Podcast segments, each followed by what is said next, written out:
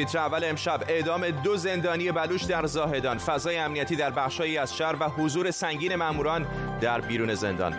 افزایش تنش دیپلماتیک بین مسکو و واشنگتن در پی ادعای حملات سایبری روسیه به نهادهای دولتی آمریکا. آمریکا دو کنسولگری باقی ماندهاش در روسیه را تعطیل می کند و شکست تلخ پرسپولیس در دوحه. رقابتی جنجالی و نفسگیر که با دو گل پنالتی دو یک به نفع حریف کره به پایان رسید. امشب اسم پرسپولیس رو هم زیر ذره می‌بریم. به تیتر اول خوش آمدید.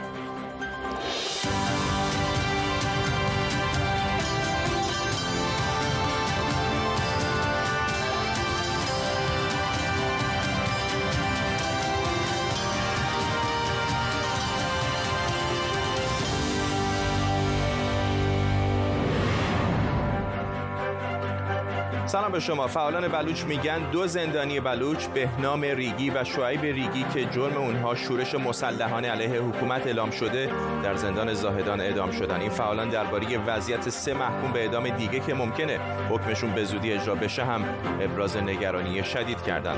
ایران یکی از بیشترین اعدام های جهان رو داره علیرغم اعتراض ها و کارزارهای گسترده داخلی و بین المللی جمهوری اسلامی همچنان به اعدام های سوال برانگیزش ادامه میده. در طول نیم ساعت آینده با تیمی از کارشناسان خبرنگاران این خبر و خبرهای دیگر رو دنبال می‌کنیم اما پیش از همه رحیم بندویی فعال سیاسی و عضو حزب مردم بلوچستان اینجا در استودیو با مساق بندویی چه می‌دونیم در مورد این دو نفری که اعدام شدن و نامهای دیگری که در خطر هستن کیان؟ با سلام. دو نفر از اینا به اسامی بهنام ریگی و شعیب ریگی که پسرمو هستن با عموشون حامد ریگی. اینا به اتهام حمله مسلحانه برای درگیری مسلحانه با نیروی نظام. و دو نفر دیگه که مشخص نیست آقای الیاس قلندرزی و حسین دهواری. دیروز بردشتن توی قرنطینه و امروز این دو نفر دو تا جوان به اسم بهنام ریگی و شعیب ریگی رو اعدام کردند و برای اون حامد ریگی چون با هم دیگه بودن اونم بعید نیست. هر آن به اعدامش مطرح بشه. ولی در هر صورت اون دو نفر دیگه هم که هستن توی صف اعدام هستند و متاسفانه در کل شما فرمودید که ایران بالاترین آمار آمار رو داره در ارتباط با اعدام ها و متاسفانه بلوچستان به نسبت جمعیتش توی ایران بالاترین باز اعدام ها رو داره. در ظرف همین هفته نه نفر کشته و زخمی شدن. به خاطر تیراندازی مستقیمی که در واقع به اینها شده. بدون اینکه اصلا مشخص بشه مسائلشون چی هست و چی نیست.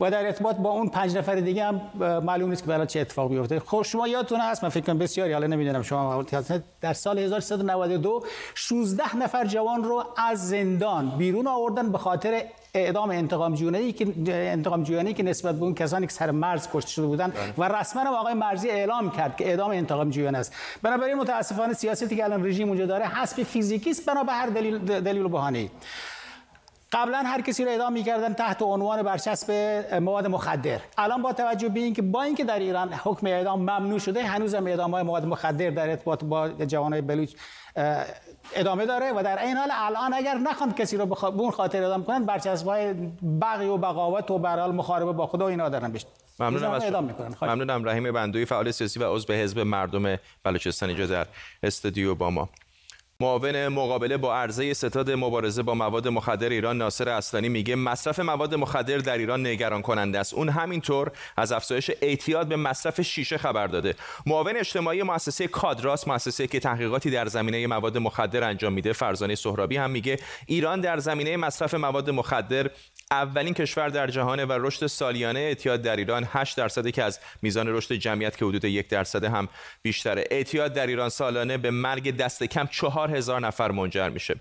ستاد مبارزه با مواد مخدر میگه این دومین علت مرگ در ایران بعد از تصادفات جاده پارسال هم سازمان پزشکی قانونی ایران گفته بود میزان مرگ و میر ناشی از سوء مصرف مواد مخدر در ایران 20 درصد افزایش پیدا کرده. به گفته ستاد مبارزه با مواد مخدر در ایران اینا به ترتیب چهار ماده مخدری هستند که در این کشور بیشتر از همه مصرف میشن یعنی تریاک، حشیش، هروئین و شیشه. اونجوری که در این آمارها اومده اعتیاد به آسیب‌های اجتماعی دیگه هم دامن می‌زنه. از جمله گفته شده 65 درصد موارد همسرآزاری عاملش اعتیاد بوده.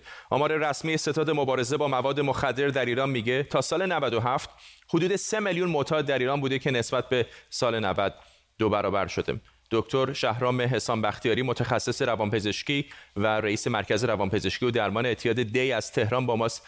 آقای دکتر حسام بختیاری چه داره اتفاق میفته در ایران؟ همیشه به حال این بحث اعتیاد بوده اما به نظر میاد که الان هم مواد صنعتی مصرفش بیشتر شده و هم تعداد کسانی که دارن رو میارن به اعتیاد به مواد مخدر. بله ممنون از دعوتتون.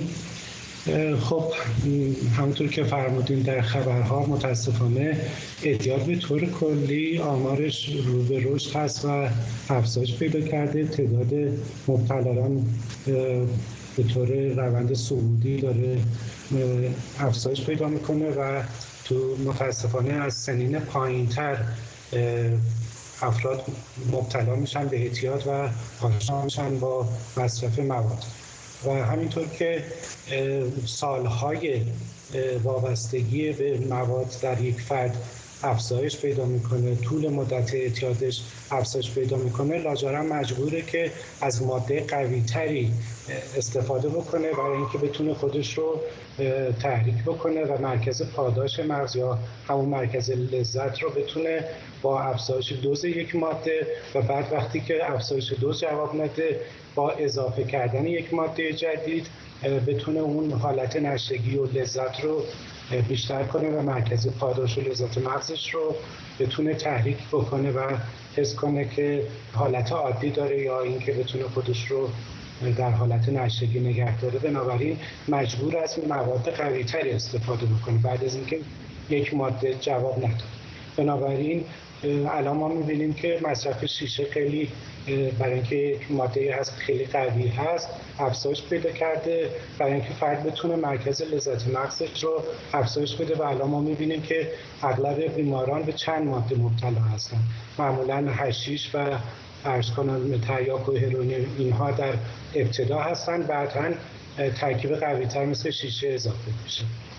دکتر شهرام حسام در تهران. ممنونم از شما. دکتر حسام بختیاری در تهران پوزش می‌خوام به خاطر کیفیت بعد صدا.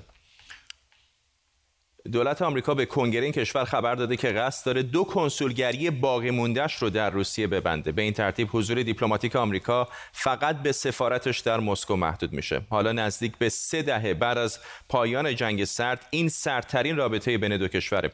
آمریکا مدعی نفوذ گسترده هکرهای روس در نهادهای دولتی شده. رجب سفروف مدیر مرکز مطالعات ایران معاصر در روسیه. براش آرامش حقوقدان کارشناس امنیت ملی اینجا در استودیو با ما با سفروف شروع می‌کنم. آقای سفروف هر از گاهی به خصوص در ایالات متحده مدارک ارائه میدن. نهادهای دولتی این کشور که نشون میده هکرهای روس دارن تلاش می‌کنن به دستگاه های انتخاباتی به دستگاه های دولتی آمریکا نفوذ بکنن. فکر می‌کنید که این چه نشون میده به ما از ماهیت حکومت کرملین؟ ببینید من فکر می‌کنم که امریکا مثل همیشه بلاف می‌زنه و واقعیت نداره اون داستان هایی که الان برای جامعه جهانی پیشنهاد می‌کنه. توی چند روزی آخر اتفاقاتی که رخ داد اگر اونها رو ما کناری هم بگذاریم صحنه کاملا روشن میشه. شما ببینید چند روز قبل از این سازمان نتا روسیه را همچون دشمنی شماره یک برای خودش برای دهی تا 2030 اعلام کرد. شما می‌دونید که سازمان نتا یک شعبه پنتگانه و هر چی که امریکا بگه همون رو تایید می‌کنه و همون رو دستور برای خودش تایید می‌کنه. و دوم نکته که اینجا هست وزیر امور خارجه امریکا مایک پامپیو دیروز اعلام کرد که روسیه دشمنی امریکاست ببینید تا حال در سیاست های ده ساله آخر امریکا کلمه دشمن استفاده نمی‌شد در این مقامات عالی رتبه امریکا اونها اگر خیلی سعی می‌کردن می‌گفتن رقیبی ماست. الان به صراحت به صراحتا براحتی آقای پامپیو میگه که روسیه دشمنی امریکاست. البته اون یک اشاره هم کرد که چین دشمنی اصلی هست ولی امکانات و جایگاه روسیه رو کم نمی‌گیره. بله. این دوم نکته. نکته سوم کنسولگری های خودش رو در یکترینبورگ و ولادیوستوک داره تعطیل می‌کنه. این نشونی اونو داره که یک استراتژی جدید علیه روسیه داره شکل می‌گیره با بهانه آن که این کارها انجام بشه و تحریم های جدیدی رو روی روسیه باز بکنه و زندگی آقای بایدن را اینقدر سخت و دشوار بکنه که در چهار سالی آینده اصلا اون نتونه به نقطه امروز برگرده. من فکر می‌کنم که کاملا این نکته نکته اصله. آقای آرامش جالب است. آقای سفرов اشاره کرد به گفته‌های وزیر خارجه آمریکا آقای پومپو. ولی در عین حال خود رئیس جمهوری آمریکا توییت هایی کرده. خودتون همین کمی پیشتر بر من فرستادید. و به نظر میاد که آقای ترامپ اونقدر موضوع روسیه رو جدی نمی‌بینه. حالا بحث این که آقای ترامپ گهکای به عنوان معاون سخنگوی کاخ کرملین عمل می‌کنه یا نه اون بحثش جداست. اما ببینید جمهوری فدراتیو روسیه یک حکومتی است غیر عادی بعد از فروپاشی اتحاد جماهیر شوروی و بعد از به انزوا رفتن اون قدرت سیاسی و تا حدی قدرت اقتصادی جماهیر شوروی روسیه عملا دیگه قابل رقابت نبود با آمریکا در سطح بین‌المللی. فقط دو تا الان به نگاه بکنید دو تا شاخصه بزرگ اقتصاد از لحاظ صادراتشون اول انرژی است بعدم تسلیحات. تسلیحات هم عملا به کشورهای جهان سوم. یعنی اقتصاد و از لحاظ فساد اقتصادی روسیه رو به کشور تقریبا جهان سومی تبدیل می‌کنه. شما اگر نگاه بکنید در چارت های مختلف در حتی از ویکیپدیا یا چارت سیایه ببینید که از لحاظ درآمد سرانه کشوری است تقریبا در سطح گابون خب میمونه چی؟ میمونه اون موقع برای اینکه بتواند نفوذ سیاسی و نفوذ امنیتی داشته باشه به بازی خراب کنی و و قاعده شکنی بپردازد. چطور؟ دخالت در انتخابات کشورهای آزاد. ترور افرادی که مخالفان خود کاخ کرملین هستند در کشورهای آزاد چندین بار در خاک اتحادیه اروپا در همین لندن اتفاق افتاده. و بعد از اونم تقویت تسلیح و تطمیع کشورهای مثل حکومت جمهوری اسلامی مثل کشوری مثل حکومت جمهوری عربی اسد و کشورهای دیگه است. یعنی به عنوان یک بازیگر فرامنطقه‌ای غیر مسئول حکومت آقای پوتین این کار رو انجام میده. از لحاظ اقتصادی نمی‌تونن رقابت بکنن از لحاظ علمی نمی‌تونن رقابت بکنن اما خب از لحاظ بازی خراب کنی کارایی می‌کنن که غیر مسئولانه است. حالا در نظر داشته باشید آقای فرزاد این هک کردن اتفاقی نبوده که دیروز بیفته ما دیروز بفهمیم. شش ماه بوده که در بسیاری از نهادهای دولتی و غیر دولتی این نرم افزار به قول معروف گسترده شده بوده. شما ببینید چه خطرهای انسانی می‌تونه داشته باشه. اگر دست کسی میافتاده یا اگر کسی بوده که به قول معروف به صورت نادرستتر از این استفاده می‌کرده این اعمال بعد متوقف بشه. دولت آقای بایدن هم به شدت و حدت جلوی این یاغیگری های پوتین و جمهوری فدراتیو روسیه و اون مال اونها خواهند وایساد آرش آرامش اینجا در استودیو با ما و رجب سفروف در مسکو. ممنونم از هر دوی شما آقایون. پرسپولیس با شکست دو بر یک مقابل اولسان هی... اولسا هیوندای کره جنوبی این بار هم نتونست قهرمان باشگاه های آسیا بشه و برای بار دوم نایب قهرمان آسیا شد. تلسمی تقریبا سی ساله برای تیم های ایرانی که به دست پرسپولیس هم شکسته نشد. امشب پرسپولیس رو زیر ذره می‌بریم که سالها برای حفظ نام باشگاهش جنگیده.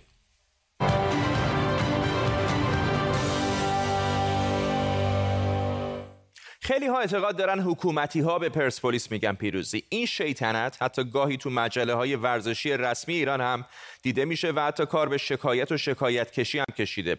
اما برای اینکه بدونیم چرا پرسپولیسی ها این همه روی این اسم پرسپولیس تعصب دارن باید به تاریخ این تیم نگاهی بندازیم.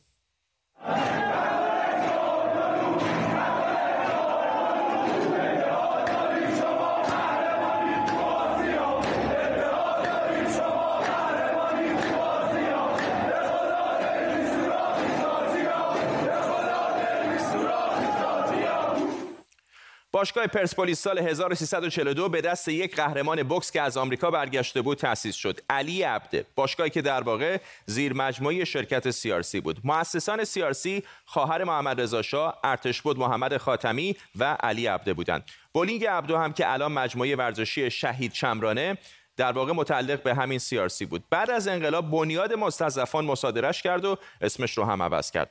اما تاریخ پا گرفتن تیم فوتبال پرسپولیس به انحلال تیم فوتبال شاهین ارتباط مستقیم داره. تیم شاهین سال 46 منحل شد. اینکه چرا منحل شد خودش قصه طولانی و دراز دیگه است. شاید شنیدید که میگن تیم شاهین ضد شاه و انقلابی بود. واقعیت اینه که این انقلابی بودن بیشتر رو سکوها و بین طرفدارا بود وگرنه بنیانگذاران شاهین هم با دربار شاه برو و بیا داشتن. تیم شاهین که منحل میشه بیشتر بازیکناش میان پرسپولیس و چون مردم شاهین رو یه تیم مردمی می‌دونستن پرسپولیس محبوب دلها شد. روز سلطانی برای مایلی کوهن مایلی کوهن بلند و کشیده برای عباس کارگر. حالا روی سینه پروین فرصت برای شوت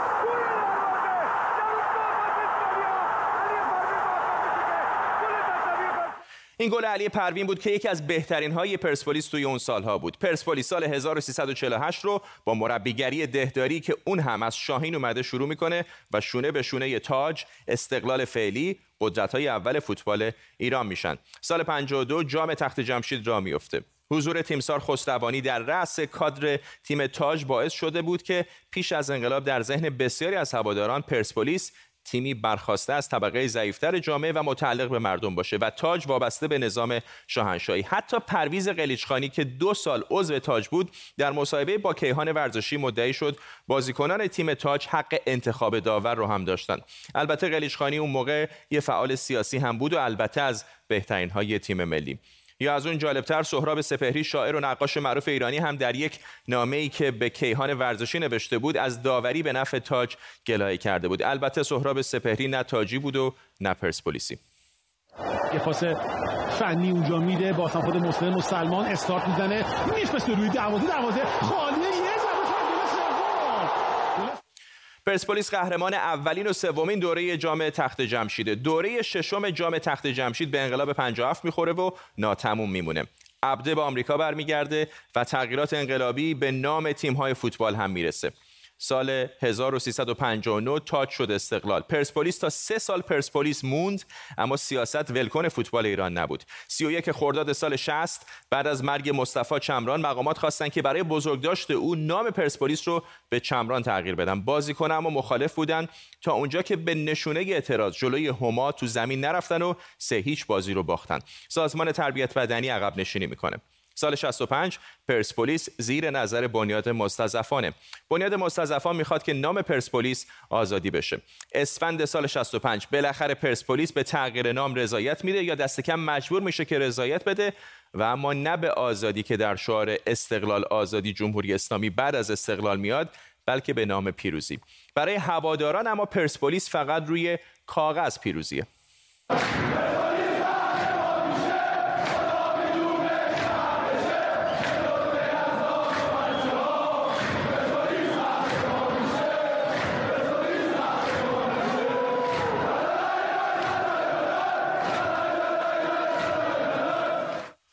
اینم بگم که من اصلا فوتبالی نیستم و واقعیتش نه استقلالی و نه پرسپولیسی سال هفتاد روزهای اوج پرسپولیس باشگاه دوباره رفته زیر پوشش سازمان تربیت بدنی. چهار بار قهرمان لیگ برتر دو بار قهرمان جام حذفی و با بازیکنای مثل علی دایی مهدی مهدوی کیا علی کریمی مرداد میناوند و احمد رضا عابدزاده ستون فقرات تیم ملی هم بود. سالهایی که البته فوتبال آشکارا و عیان به سیاست آغشته شده بود تا حدی که در انتخابات سال 76 پرسپولیس که حالا پیروزی بود به طور رسمی اعلام کرده از علی اکبر ناطق نوری حمایت می‌کنه و اون طرف استقلال از محمد خاتمی. هرچند داربی 20 تیر 78 یعنی دو روز بعد از حادثه کوی دانشگاه نشون داد که سکوهای ورزشگاه آزادی سیاسی نیستند 90 دقیقه بازی بدون یک شعار سیاسی کمرنگی که البته بعد از 88 و در دهه 90 کمی به ورزشگاه ها برگشت.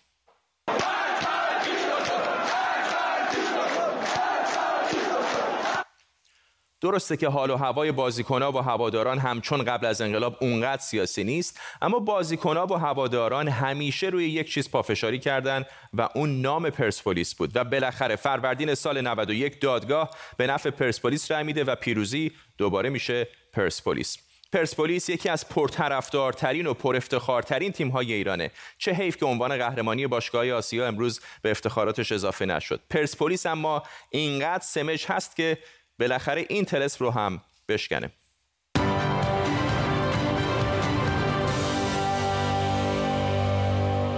خب مستقیم بریم به دوحه قطر. همکارم رضا محدث از این شهر با ماست. رضا این چه بازی بود آخه؟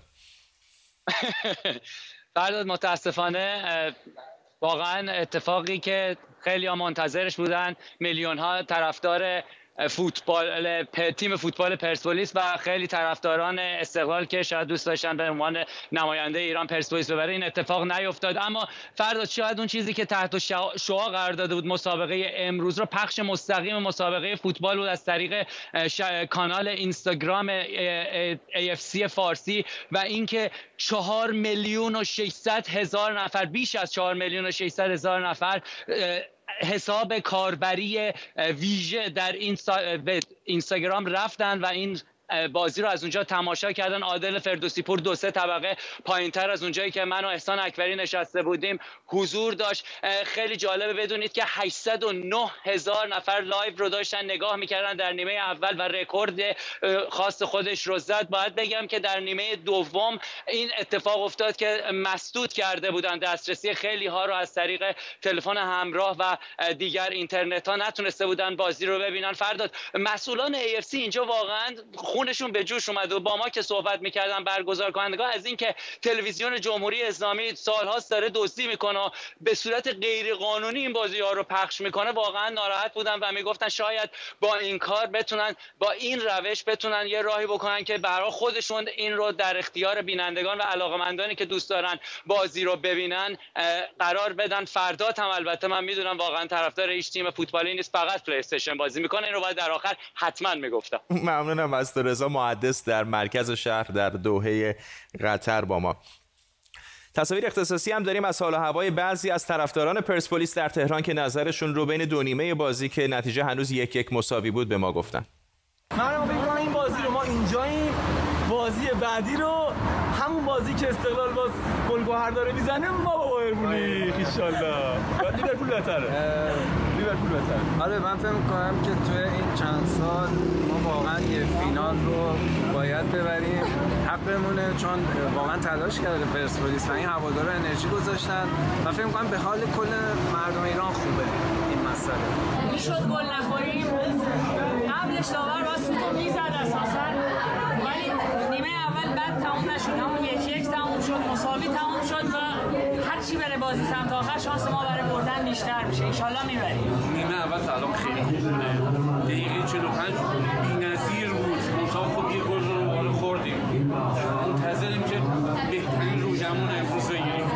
بین دو نیمه ایم و خیلی اوضاع بازی جذاب و قشنگه ولی متاسفانه چند تا موقعیت بعد دست دادیم. محتاب قلیزاده روزنامه نگار و یکی از هواداران پرسپولیس از تهران با ماست. خانم قلیزاده فقط به من حس و حالتون رو بگید. اون دقیقه 46 47 که دیگه تقریبا نیمه اول تموم شده بود. یکیچ هم پرسپولیس جلو بود. وقتی که تو پنالتی گل رو خورد چه حالی داشتید؟ طبیعیه. واقعا نکته ای که کاملا طبیعی اینه که هر هواداری و هر طرفدار فوتبالی موقعی که تیمش میبازه موقعیت درش خیلی دراماتیک و دردناک میشه. ما مستثنا نبودیم اینجا همه خیلی ناراحت شدیم.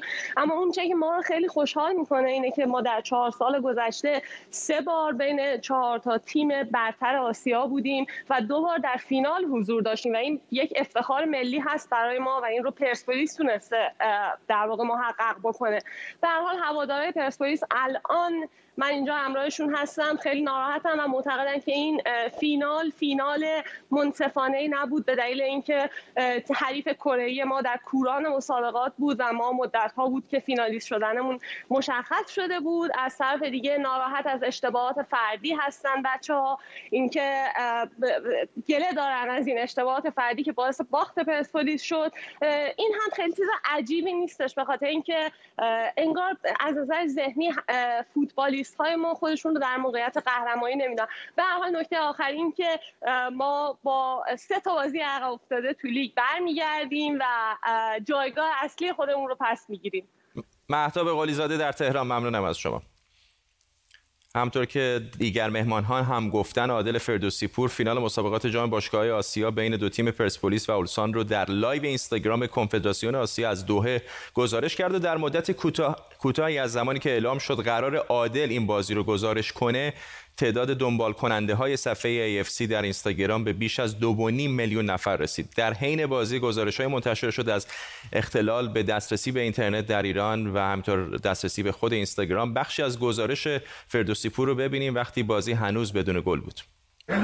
دو دیگه. اولسان هیوندای فینال لیگ قهرمانان آسیا در سال 2020